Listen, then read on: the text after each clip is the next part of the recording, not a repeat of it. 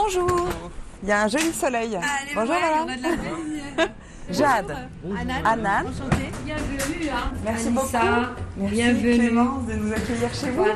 Venez, venez. C'est une maison de 1930. Et vous faites pousser des 33 choses ans. Pommiers, poiriers, abricotiers, pruniers. Et là, c'est le figuier. Donc, mais on mange, on donne aux voisins. On se Eh ouais, trop, trop bien. Voilà. Bonjour. Bonjour. Bienvenue sur RFI, c'est le goût du monde. Je suis Clémence Denali. Je vous emmène aujourd'hui au nord de Paris, chez une mère avec sa fille. Merci de nous recevoir chez vous, Anissa. Avec plaisir. Bonjour, Anan. Bonjour. Alors, on est dans la maison familiale. Exactement. Vous êtes cuisinière, mère, grand-mère, femme. Ouais. Les mains et les histoires à l'origine de Mamanissa, le restaurant qui est 14 rue Mandar au cœur de Paris.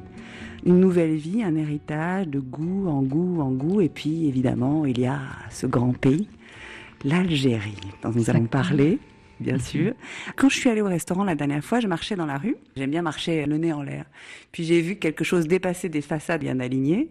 Une sorte de feuille verte avec des nervures blanches. On voit un dessin. Qu'est-ce que ça veut dire que ce symbole? Oui, c'est le logo de Mamanissa. Il fait ressortir cette idée. La première, c'est la feuille. Je voulais montrer via une feuille qu'on est sur une cuisine saine. Idem pour le vert, c'est une feuille verte. Parce qu'effectivement, la cuisine algérienne, c'est une cuisine saine, à base de légumes. En tout cas, c'est ce que j'essaye de faire découvrir dans le restaurant à travers euh, la carte.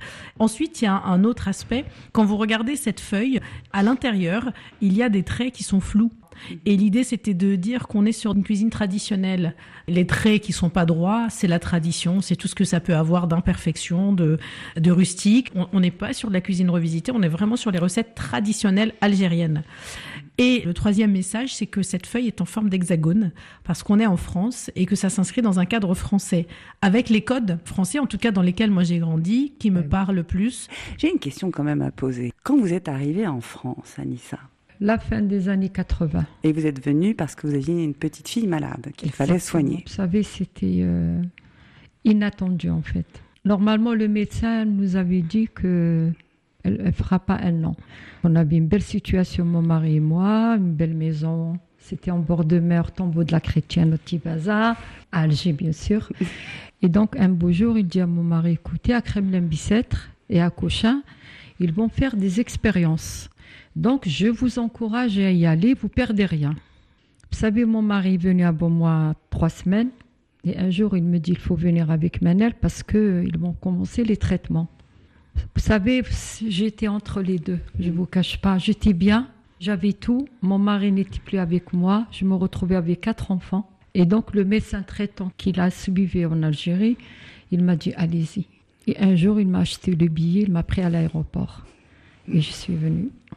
Et puis là, eh ben, une autre aventure a commencé. Mais justement, vous, la cuisine, quel rôle elle a joué dans votre vie pour garder ce lien avec votre pays, l'Algérie? Donc euh, nous, quand on est arrivé, mes enfants, ils étaient un peu petits quand même.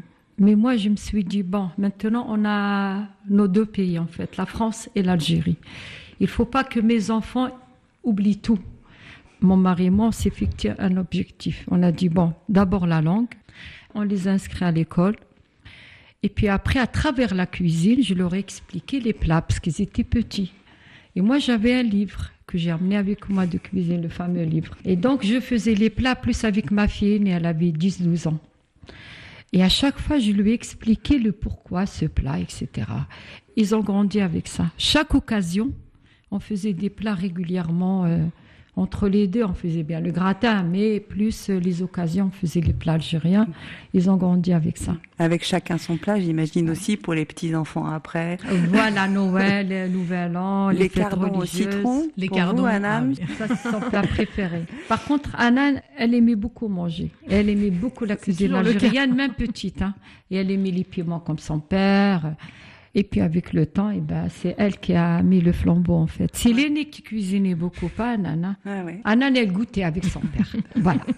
Petite, Je goûtais, je commentais. elle rentrait jamais dans la cuisine. Ça, c'est pas son truc. Les études plus. Bon, ils ont réussi tous les cinq. Par contre, moi, je me suis sacrifiée aussi pour le travail.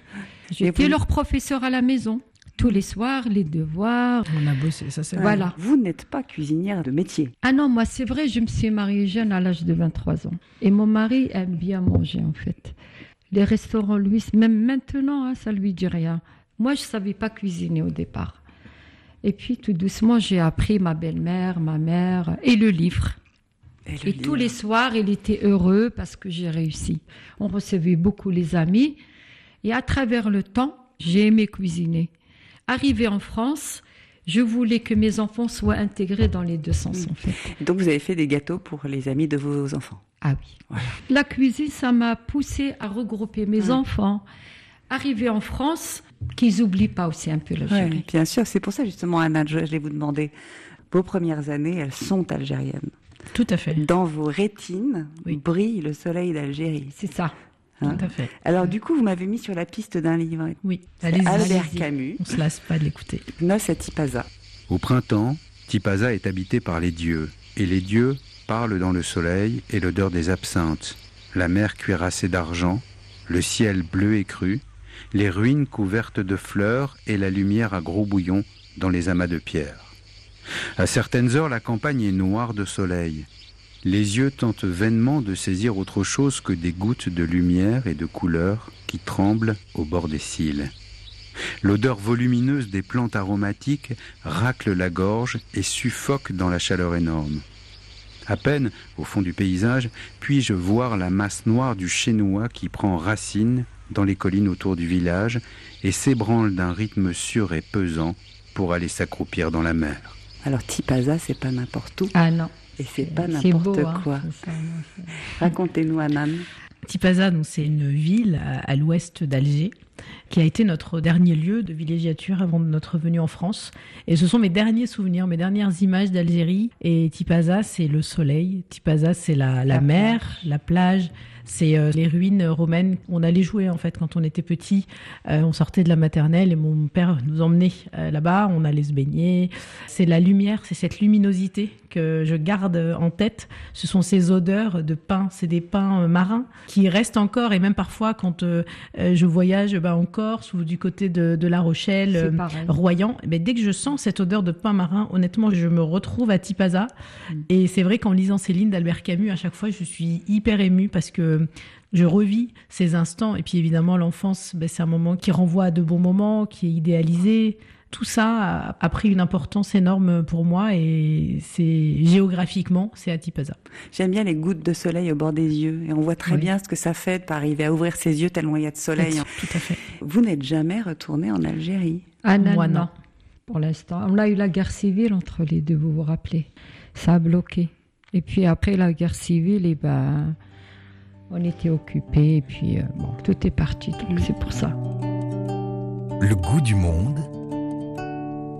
RFI. اليوم راني معاك غدوة تاني متمني يكتب المكتوب ونكون حداك آه يا قلبي شوف هواك وين رماني فوق بحر صافي بمواج وداني معاه تبع رياح الحب وعندك حطني ودعني وصاني وقلي. حبيبك ما تنساه هي زينة ما درتي فينا. أنا وقلبي حوسنا عليك ما لقيناها يا زينة ما درتي فينا. أنا وقلبي حوسنا عليك ما لقينا.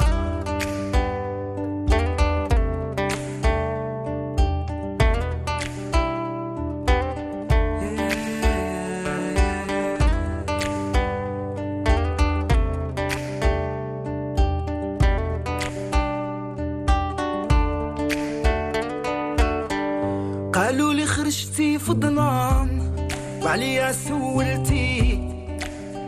في غياب القمر بعيونك ضويتي. قالوا لي عليك نجمة يا نجمة ما بنتي. وين كنتي هذا شحال؟ قولي لي علاش هربتي قالوا لي خرجتي فضلان وعليا سولتي. في غياب القمر بعيونك ضويتي. قالوا لي عليك نجمة. يا نجمة ما بنتي وكنتي هذا شحال؟ قولي لي علاش هربتي؟ إيه سينا ما درتي فينا. أنا وقلبي حوسنا عليك ما لقينا. آه يا زينة ما درتي فينا. أنا وقلبي حوسنا عليك ما لقينا. C'est vous qui avez choisi la musique Ouais, c'est la chanson préférée de maman. Ah, C'est mon enfance en fait. Zina de Babylone sur RFI, vous écoutez Le Goût du Monde avec Anissa et Anana Belli, une mère, sa fille, le goût de l'Algérie en partage, un restaurant, des coca, des calentica, une citronnade, le bonheur de laisser remonter les sensations et le soleil. Quand vous étiez enfant, Anna, elle avait quelle place l'Algérie chez vous ici? Elle avait pas beaucoup de place. Parce que, comme disait maman tout à l'heure, comme il, fa- il fallait s'intégrer, il fallait étudier, il a fallu quand même mettre de côté un peu cette Algérie, en dehors de la nourriture. Il y avait Voilà. que dans les assiettes que je retrouvais l'Algérie Ouais. finalement. Mais autrement, on parlait français à la maison. En tout cas, même si nos parents nous parlaient en arabe, on répondait en français. On étudiait, on lisait. On, on partait pas en Algérie. Pendant les vacances, on partait en France. Ouais. Et du coup, c'est vrai que l'Algérie a été mise un peu de côté et je crois qu'elle a refait surface lorsque j'ai approché de mes grande. 40 ans. C'est comme ça que je perçois les choses, Ouais. en tout cas à travers ce projet, le livre, le resto. Pour moi, c'est ça. Parce qu'on a eu peur pour le problème d'intégration. Mon mari, il avait sa sœur, son frère. Au départ, il m'a dit, écoute, on va se sacrifier, mais il faut que nos enfants soient intégrés. Parce qu'on savait qu'ils allaient vivre ici. La veille de son décès, mon père, il m'a dit, écoute ma fille, je te comprends, parce qu'il a vécu, hein, c'est quoi, c'était immigré. Il m'a dit, ma fille, je suis fière de toi, occupe-toi de tes enfants. Ne les abandonne jamais tout seul là-bas pour venir ici en vacances. Soit tu viens avec eux, soit tu restes avec eux. Moi, ça m'a rassurée. Aussi, c'est leur deuxième pays. Et mes petits-enfants, ils sont français aussi maintenant. J'ai j'ai mes racines. Donc, c'est leur pays aussi. Alors qu'est-ce qu'ils veulent manger? Mes petits-enfants, ils aiment la rechta, le couscous, la shorba. La rechta, c'est une institution, la rechta, on est Ah, d'accord, ah c'est quoi C'était un plat d'origine turque. Vous savez bien que les Turcs euh, ils nous ont colonisés. On sait qu'il y en a des influences Ah, euh, qui ont traversé ce pays, Voilà. l'Algérie. Et c'est ça le but de notre cuisine qui est riche. Et ça s'appelait la rista. Et c'était un plat pour la haute classe. Et à la Casbah Alger, il y avait des femmes qui étaient des cuisinières. Et c'est elles qui ont initié toutes les jeunes filles à faire la rista. Parce qu'avant, c'était à la main, il n'y a pas l'appareil. Hein. Parce que vous nous dites qu'il y a des appareils à la main, mais pour faire quoi? Pour faire la pâte, C'est des pâtes c'est des pâtes faites à, à la, la main, semoule, De la semoule? Sans œufs. que du sel, D'accord. bien pétri. Avec un poulet? Exactement. C'est cuit à la vapeur. C'est la À la spécificité de la rechta. Il y a une technicité, attention, il ne faut pas trop sec, c'est Ouais. compliqué. hein. Mais je vous avoue que en lisant votre livre Goût d'Algérie, qui est paru chez Mango, c'est vraiment une, une cuisine que j'ai complètement découverte. C'est vrai que c'est une cuisine méconnue. Et la cuisine algérienne, en tout cas tous les plats qu'on a classés comme étant difficiles dans le livre, c'est vrai que ce sont des plats qui demandent du temps. Mais au-delà du temps, il y a un tour de main, il y a une technicité, il y a un goût des épices. Tout à Il y a un dosage. C'est le dosage des épices, ouais. C'est le, le secret. compliqué. Ouais. Et si on écoutait le chef Akram nous Ah. parler des épices, justement, ça vous Ah, dit? Génial. Les influences des épices, ça aussi c'est quelque chose qu'on hérite. Parce que les épices, c'est pas facile.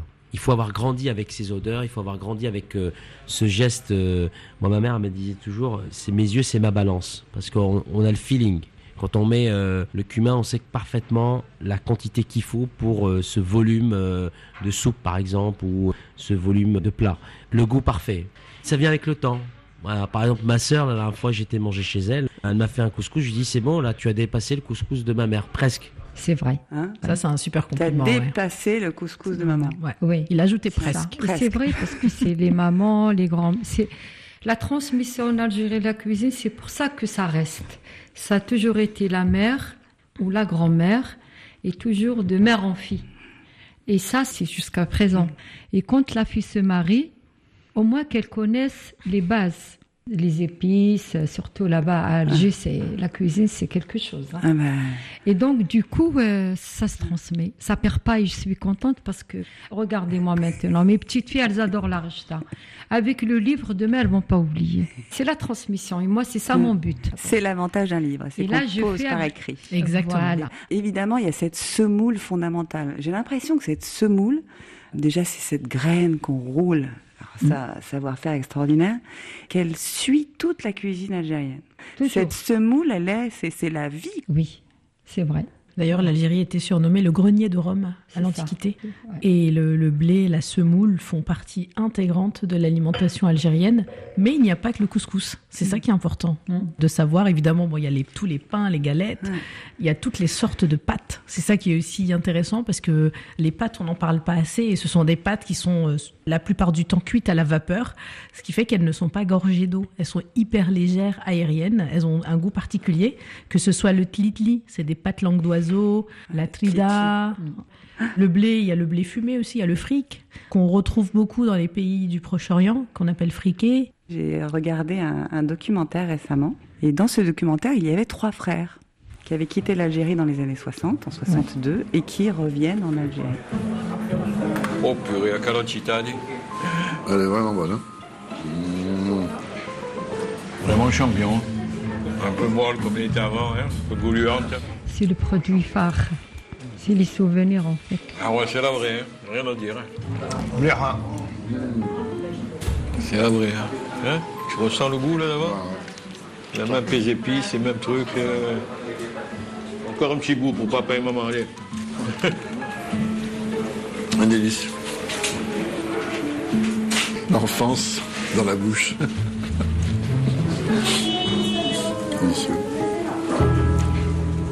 Trois frères, de retour en Algérie. C'est un documentaire de Sarah Sabin. Il dit l'enfance dans la bouche. Est-ce que c'est quelque chose que les gens expriment souvent quand ils viennent chez Mamanissa Tout le temps, en permanence. Euh, la calentica. La calentica, alors donc c'est un flanc de pois chiches, on est d'accord cumin. voilà, c'est C'est de la cuisine de rue. Et en Algérie, il y a des messieurs qui ont des grands plateaux. Ils sont ambulants et puis ils vendent calentica, calentica. ils font des sandwichs avec de la harissa, dans de la baguette avec la calentica. Et il y a beaucoup, beaucoup de gens que ça renvoie à leurs souvenirs d'enfance quand ils sortaient de l'école et ils mangeaient une galantica ou une galanteta, en fait, ça dépend des régions. Oui, Mais c'est la même chose. C'est la même chose. Et j'ai eu notamment un couple de pieds noirs. Ils étaient très âgés. Et la dame qui vient et qui me dit, mon mari, je le connais depuis 50 ans. Et ça fait 50 ans qu'il me bassine avec la calentica. Et ben aujourd'hui, on l'a trouvé chez vous. Et ils étaient hyper émus, surtout lui. Et il a mangé et ça lui faisait rappeler des souvenirs d'enfance lointains. Il me disait que quand il était petit, ses parents dirigeaient des colonies de vacances et qu'il partait donc en Algérie, bien sûr, et qu'il partait dans ces colonies avec les enfants, qu'il avait rencontré plein d'Algériens.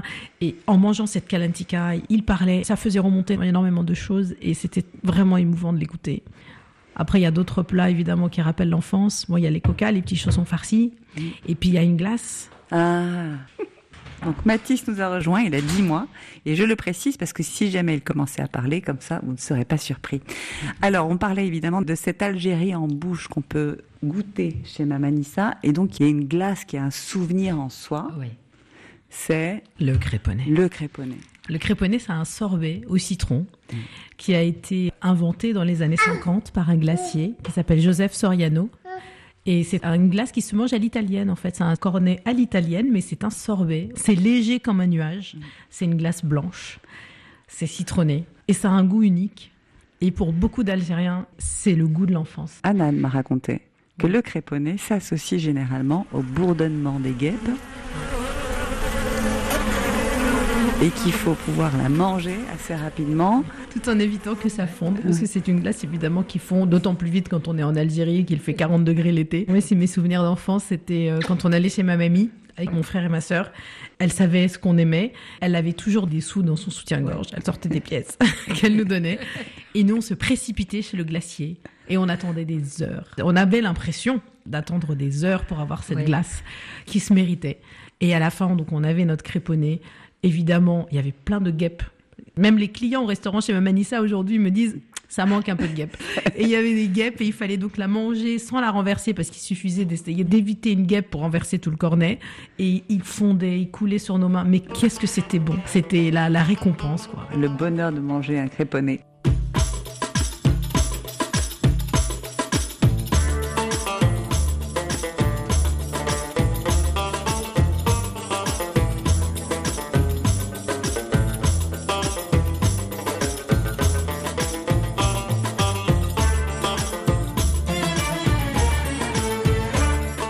Place de l'Algérie justement dans la cuisine ici, l'Algérie en France Elle a quelle place? En France, même la, la belle famille, chaque fois ils demandent est-ce qu'il y a un restaurant algérien?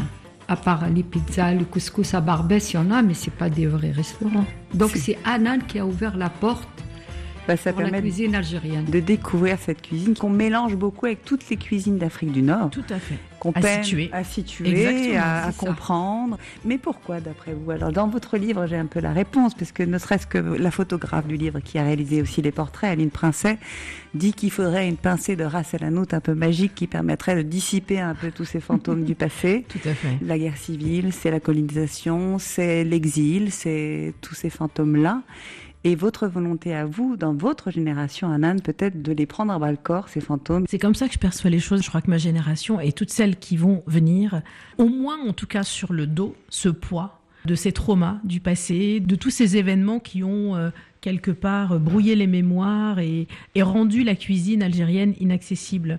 Et elle est par ailleurs inaccessible parce qu'il n'y a pas de tourisme, en tout cas il n'est pas très développé en Algérie. Et parce que pendant des générations aussi, on a fait en sorte de s'intégrer et de pas trop faire de bruit, Exactement. de se fondre. De mettre euh, de côté exactement. Exactement. Tout à fait. Et aujourd'hui, je crois qu'on peut se dire qu'on est fier de faire découvrir la gastronomie de nos origines sans pour autant renier la France dans laquelle on vit, dans laquelle on est intégré et qu'on aime. Mais, mais ça fait aussi partie de notre richesse et de notre héritage. Et c'est important de, de faire découvrir et de partager. Et je, je crois que les, les gens qui découvrent aujourd'hui la cuisine algérienne sont très contents et me disent au restaurant c'est une cuisine fine, on ignorait l'existence de toutes ces spécialités et du coup c'est vraiment une fierté de leur faire découvrir. de le faire découvrir leur enfance, comme les, les pieds noirs, les, même les Algériens qui ont grandi ici, mais qui n'ont pas connu ça.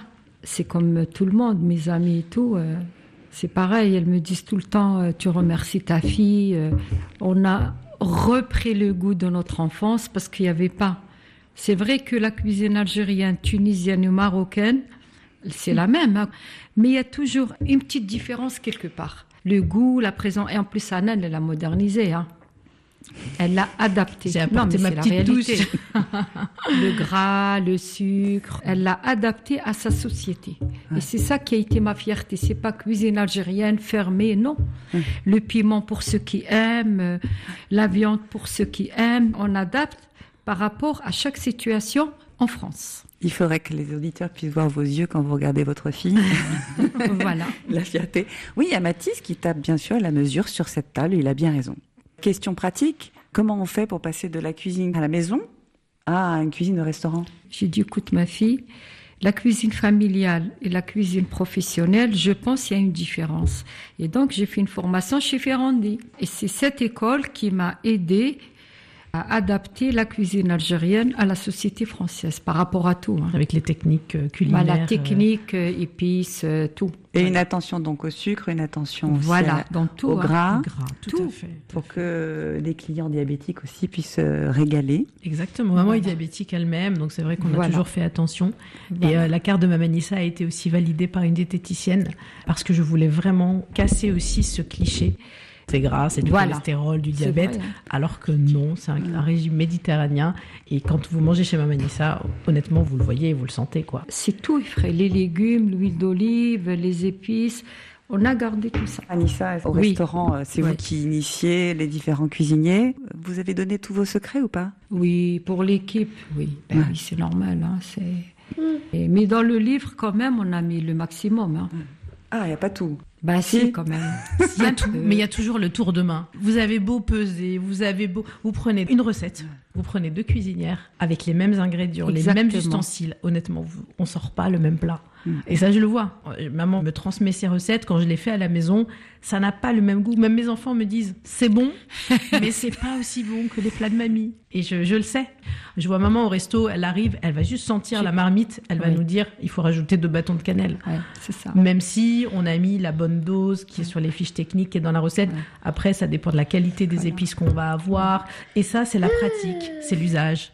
C'est vrai que ça vient avec le temps. Faut faire et refaire et à un moment donné, ça rentre. Exactement. À un moment dans l'émission, vous avez parlé du fameux livre. Oui. Il est là. C'est un cadeau de mariage qui est à la maison. Donc moi, j'étais pas trop cuisinière. J'ai fait mes études. Bon, J'y vais avec ma grand-mère. Mais le jour de mon mariage, nos amis nous ont offert ce livre. Et ben, ça a été difficile au départ. Mais après, tous les jours, je faisais un plat pour faire plaisir à mon mari. Et après, ça m'a donné goût à cuisiner. Et en France, j'ai appris à ma fille aînée en cuisinant avec ce livre. Et un jour, c'est Anna qui me demande, et moi je l'avais oublié après. Elle me dit, maman, le livre de cuisine que tu avais avant, il est où? J'ai dit, il est dans le sous-sol, dans le bureau de ton père. Et elle l'a pris. Mais moi, la veille, je lui ai dit, il faut apprendre à cuisiner pour ta fille, pour lui transmettre. Mais moi, c'était naïvement. Je me dis, bon, je suis là, mais si demain je ne suis pas là, au moins une de filles va faire la même chose. N'oublie pas sa cuisine euh, d'origine. Et elle a eu l'idée d'ouvrir le restaurant. Mais je ne le savais pas au début, c'était après, quand Oui, je elle avait pris la décision. Ça ne devait pas être évident de dire non plus à, à ses parents qui ont misé sur le fait que vous seriez bien intégrés, que vous auriez de bonnes situations, vu ce qu'on dit du cuisinier dans la société. Quand vous avez dit, euh, alors on va ouvrir un resto. Mais ça a été un peu dur à annoncer, Ah non, effectivement. ça a été dur pour moi au début. Mais bon, c'est une arme qu'elle a de côté quand même, je m'inquiète pas. Mais je ne savais pas qu'elle allait m'intégrer avec elle. Au début, elle m'a rien dit. Elle m'a dit, Bork, maman, le restaurant, machin. Et après, quand elle m'a expliqué, la connaissance, je savais qu'elle allait réussir. Donc, je l'ai encouragée. J'ai pris ma retraite pour le restaurant. C'est bien. hein. Je pense qu'elle elle a bien fait de rien vous dire. Et elle a réussi, en fait. Depuis petite, hein, si elle met un truc devant sa tête, elle réussit. Donc, euh, Anan, qu'est-ce que vous voudriez dire à votre mère? Bah, J'aimerais la remercier pour tout ce qu'elle m'a transmis. Ce goût du travail, le fait de se dire qu'on peut repartir à zéro. Parce que ouvrir un restaurant à partir de rien, ça a été aussi euh, l'histoire de Mamanissa. On a aussi cette valeur famille, il y a beaucoup d'entraide. C'est vrai que maman est à mes côtés depuis le démarrage. C'est aussi ce que j'ai connu toute ma vie, quoi, des parents qui ont toujours été là pour nous, qui se sont même oubliés pour que leurs enfants puissent avancer. C'est pour ça que j'aimerais remercier euh, ma maman euh, et mon papa. Moi aussi, je remercie beaucoup Anna parce que elle m'a donné un peu de comment vous expliquer? J'aurais jamais pensé ça parce que cuisiner pour mes enfants, je le fais. Mais découvrir cette transmission que je rêvais toujours pour mes deux petites filles, là, ça a été au-delà de mes petites filles. Et puis moi, ça m'a aussi donné de la volonté. Le matin, je me réveille très tôt pour aller au restaurant parce que j'aime, parce que je suis heureuse de le faire quoi. Et mon mari me dit mais tu te réveilles tôt Ben oui, la cuisine se fait tôt parce que ça me donne, ça me revit ma vie du passé. Et puis, euh, je suis contente parce que ça marche, parce que Anna a fait réveiller les, les mémoires, les... même les gens, ils sont contents pour le livre. Vous savez, c'est ça ma fierté. Au-delà du restaurant, c'est euh, faire découvrir cette cuisine, ses racines, son pays d'origine, Sa mémoire. et puis sa mémoire, et maintenant la transmettre à tout le monde. Il n'y a pas de distinction. Et tous les, vous savez, les aînés, les pieds noirs, les juifs d'Algérie, qui sont plus repartis aussi dans leur pays d'origine, je pense qu'ils sont tellement heureux de retrouver la cuisine de leur enfance. Et ça, c'est grâce à Anne. Moi, C'est je pour ça euh, que je la remercie beaucoup. De, voilà. Et je suis fière d'elle.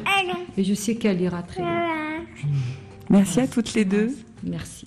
Merci, Merci pour à vous l'invitation. Mamanissa est située rue Mandar, 14 rue Mandar, dans le deuxième arrondissement de Paris. C'est un restaurant et un traiteur aussi. Le livre est paru chez Mango dans la collection Goût de cuisine avec Aline Princet au portrait et pour les photos. Merci beaucoup à Jade pour la prise de son, à Cécile Bonici pour la réalisation. Merci à vous tous de nous écouter chaque semaine en direct ou bien en podcast, les petits matins ou bien au cœur de la nuit. C'est un peu comme vous le voulez, en cuisine, parfois même souvent. Bonne semaine à tous.